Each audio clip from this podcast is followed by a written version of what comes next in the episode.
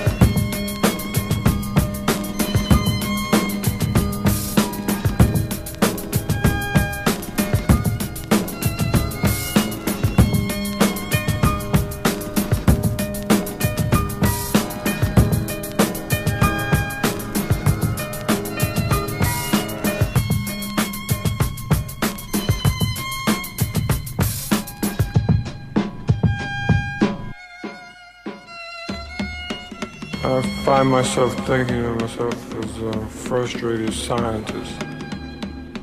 I'm not really interested in music at all, nor am I interested in spiritualism. I'm really interested in mathematics and technology, you know.